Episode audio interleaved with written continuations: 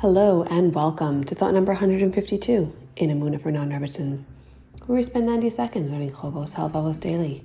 I'm Esther Kurtz, your resident non-Rebbitzin, and let's continue. Yesterday we discussed the third difference between a Baal Bitachon and someone who is not. Today we'll move on to the fourth, how each type deals with extra funds.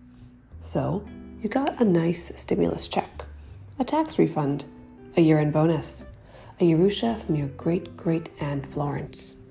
Wherever your unexpected windfall came from, what are you going to do with it? If you have bitachon, you'll use it for something that'll make Hashem happy. You'll use it for your avodas Hashem. So maybe you give more tzedakah, spend more on Shabbos food, buy a plane ticket to visit your parents, level up your esrig, something good. Someone without bitachon gets some extra money and what do they do? They stash it. They save and hoard for a rainy day. And that rainy day fund is never enough because who knows what life will bring and what will they need?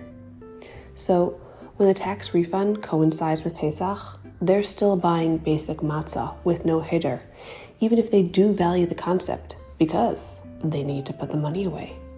Again, Having bitachon doesn't mean being irresponsible and not saving, but it's a question of priority and focus. As someone who's a real saver and who's too well acquainted with retirement calculators, I need to take this one to heart a bit more. We'll talk more tomorrow. Till then, keep on believing.